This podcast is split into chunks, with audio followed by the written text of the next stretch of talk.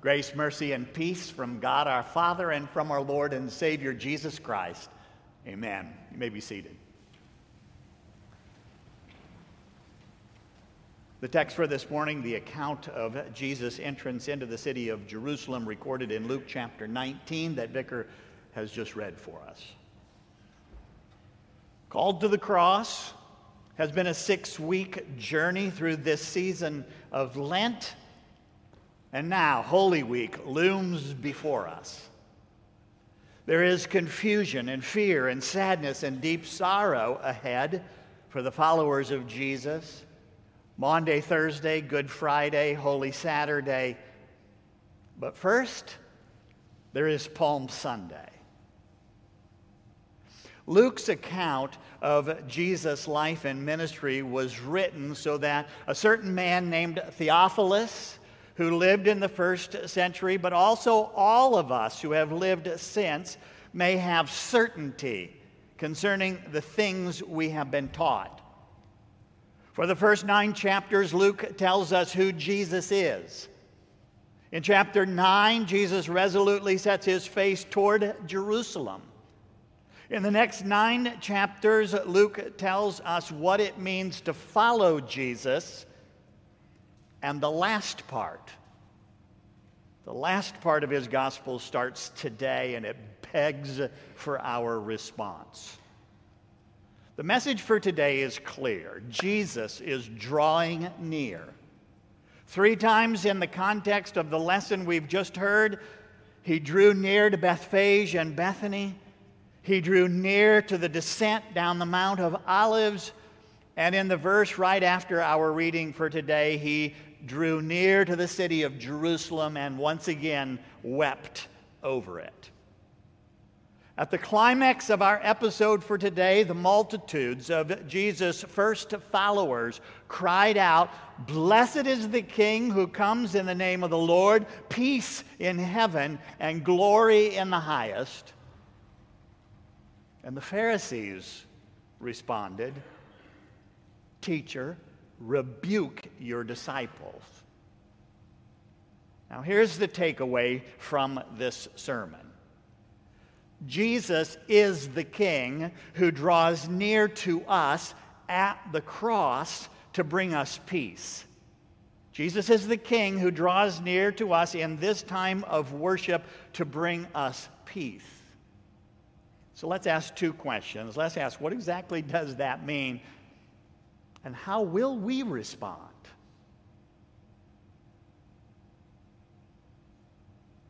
We're going to have to step back momentarily into the first century to try and capture the energy, the excitement, the drama of this moment as it unfolds before us.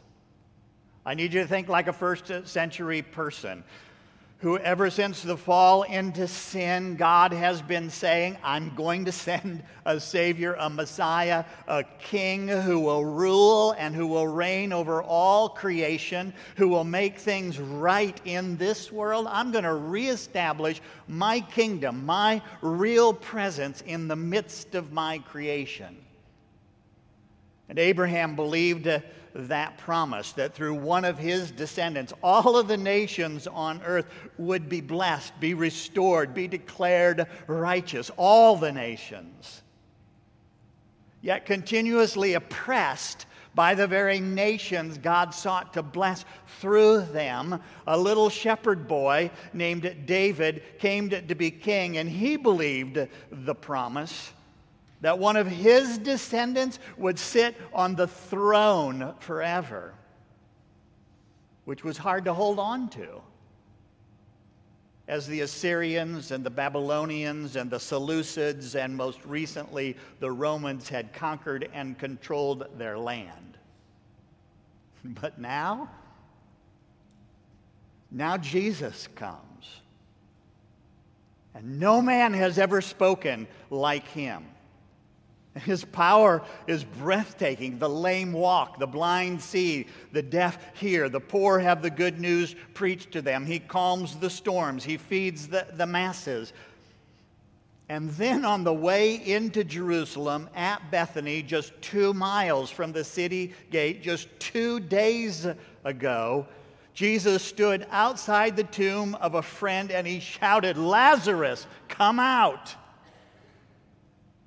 And a dead man emerged from his grave alive.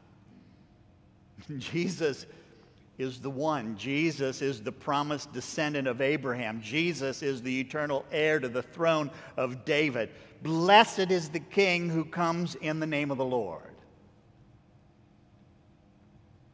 And so it's tempting at this point to say, Thank you very much for the history lesson, Pastor Arp.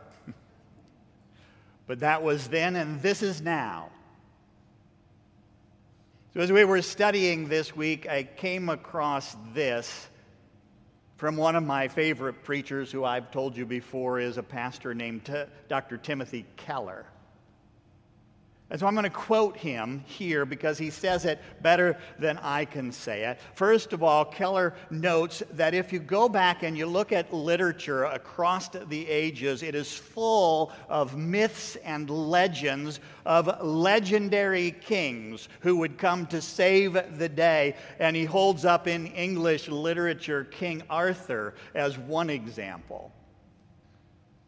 And so some have said, you know, maybe Jesus is just another story like that. But Keller writes, what if? And this, by the way, is the approach that eventually converted C.S. Lewis to Christianity. What if, in the very beginning, after the fall into sin, God said to Adam and Eve, I have one last thing to say to you before we go our separate ways. And it's a word of hope. Things look terrible. Things are bad. There's going to be suffering. There's going to be death. But, but someday one will come and he will take on the great serpent. He will fight the dragon, and it will be a battle to the death, but he will win. Now, of course, if that's true, Keller continues, if the Bible is actually right about that, which we believe that it is, then naturally that idea of a great king would pass into the human race's collective unconscious and it would have become a part of the imaginative literature of all of the ancient cultures. And in that case, Jesus is not a copy of those ancient stories, Jesus is actually the source of those stories. And then Keller goes on to quote Lewis himself in one of his essays, where Lewis writes this Look, monarchy is easily debunked the actual record of kings is abysmal, it is full of tyranny. Now, listen. Yet, where we are forbidden to honor a king, we will honor millionaires, athletes, film stars, instead, even famous gangsters. For spiritual nature like physical nature, will be served. Deny it food, and it will gobble poison. Now, listen to this. Keller says there's absolutely an enormous appetite for fantasy and for heroic romances still today in our books and in our literature. There is a deep hunger for kings and queens and heroes in dragons. It was the Game of Thrones just a couple of years ago, and it outsells realistic fiction 10 to 1 or more. What is there about the human psyche that needs, in the very center of it, something to be served? What Lewis is saying is this. Why this hunger for kings? Why this incredible need to crown someone or something psychologically, sociologically, or culturally and Lewis answers it's a memory trace. Physical nature will be served. Deny it food and it will gobble poison. You will have a king in your life. And you can either have the right one or you can have the wrong one, but you will have one. But Jesus is the one that you seek. Jesus is the ultimate king. Jesus is the true king. Jesus is the king of which you have a memory trace in your imagination hardwired into your brain. So far, Keller. It's fascinating. Jesus is drawing near to us in this worship he is our true King who brings us peace. And every other king that you may crown in your life will become a tyrant. Money, power, status, you will never have enough, and it will grind you into the ground. Friends, family, lovers, I hate to be so dark, but all of them will die. Conservative traditionalism, progressive liberalism, each will have to silence and oppress its opposition in order to gain control. Jesus is the only king who never exploits, coerces, or forces. Instead, Jesus' ruling power comes into your life and it heals you. But Jesus will not be the kind of king that we expected or even the king that we would have chosen. We have to imagine that Jesus' disciples must have been thinking on this Palm Sunday. I mean, think about this. If Jesus, who after three years of ministry had walked to all of his destinations and is now specifically arranging to ride the last couple of miles into Jerusalem. After all he has said, after all has he done, you know what I'd be thinking? Yes, finally, we're going to knock some heads.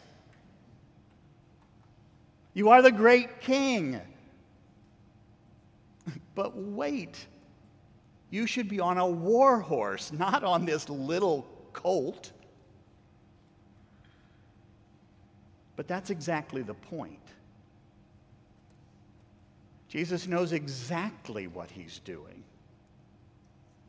An astute student of the Old Testament would know that when the Messiah kings enter the city, he will come humbly Jesus embraces this seemingly irreconcilable tension of the mighty king who comes as a humble servant, and he's not headed for a throne in the palace, but to the cross where he will be crowned our king with thorns.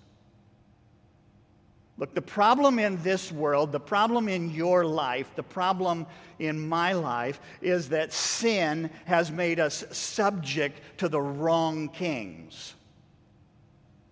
And there is only one way out. And that was for the true king to disguise himself and become like one of us. Now, what do earthly kings do to subjects who try to overthrow them? Well, they brutally and they ruthlessly line them up and they execute them. And so we did to the King, to Jesus. Not even recognizing that in his death he would bring the peace that we long for once and for all to all who would believe. Look, at Jesus' birth, the angels filled the sky and they sang to the shepherds, Glory to God in the highest, and on earth peace. Now, as he enters Jerusalem, the crowds cry out, Blessed is the King who comes in the name of the Lord, peace in heaven and glory in the highest. Glory in the highest are the bookends, and in between you have peace on earth that now brings peace in heaven. Heaven and earth are now brought back together in Jesus' innocent suffering and death and his resurrection that awaits us as the exclamation point on this week. Jesus is our true King who draws near today in this worship to give you peace. And you can reject him. The Pharisees did. Teacher, rebuke your disciples. But Jesus warned them. I tell you, if they were silent, the very stones would cry out. Now, you've heard of the Rolling Stones. These are the singing stones. And it's a picture of the end of time when Jesus will come again in glory and the whole creation will be restored and they will sing, Beautiful Savior, King of creation, Lord of the nations. You remember what Paul wrote to the Romans? I consider that the sufferings of this present time are not worth pairing to the glory that will be revealed, for creation waits with eager longing for the revealing of the sons of God. The whole creation will be shouting his praise. Psalms, let the sea roar and all that fills it and the world and those who dwell in it. Let the rivers clap their hands and let the hills sing for joy together before the Lord, for he comes to judge the earth. You could reject him, but why would you? Or you can receive him again this morning and you can experience the peace that he alone can bring into your life. Now, I want to end this sermon at the beginning of our reading for today. Receive Jesus, and he will give you the peace that passes all understanding. Your sins are forgiven. Eternal life is yours starting even now. And then he will send you on a mission. And it is a mission of untying, of loosing, of releasing people from the tyranny of trying to be their own king, of being subject to all of the wrong kings in this world. Oh, and you'll be challenged like the two who fetched the colt. Why are you untying it? Why are you going to church? Why are you asking and teaching your family to follow Jesus? Why are you living the way that you are living? Why are you so generous? Why do you care what happens to the poor and the needy? And Jesus gives you a simple answer the Lord has need of it. Jesus is in control of it all. The colt had never been written, and I don't imagine they come trained from the factory. But Jesus is the King of all creation. Please do not forget that Jesus is still running the show of our moment in time. And sometimes it's rotten broken, messy people like us living in a broken mess of a world. And sometimes it's incredible. Even in its broken condition, the creation and the things humanity has accomplished are breathtaking. Look, this week, let's learn to live the Lord has need of it kind of lives. Can we say it to ourselves when things are going wrong? I'm not sure why this is happening. I hate it. God, make it stop. And then trust that the Lord has need of it. Can we grasp the moments of joy and throw our lives like cloaks onto Jesus and onto the road in front of Him and say, The Lord has need of it? And then join the multitude of the followers shouting, Blessed is the King who comes in the name of the Lord. Jesus is our King, who draws near to us today in this time of worship. And we are called to the cross to receive his peace. God grant it for Jesus' sake. Amen.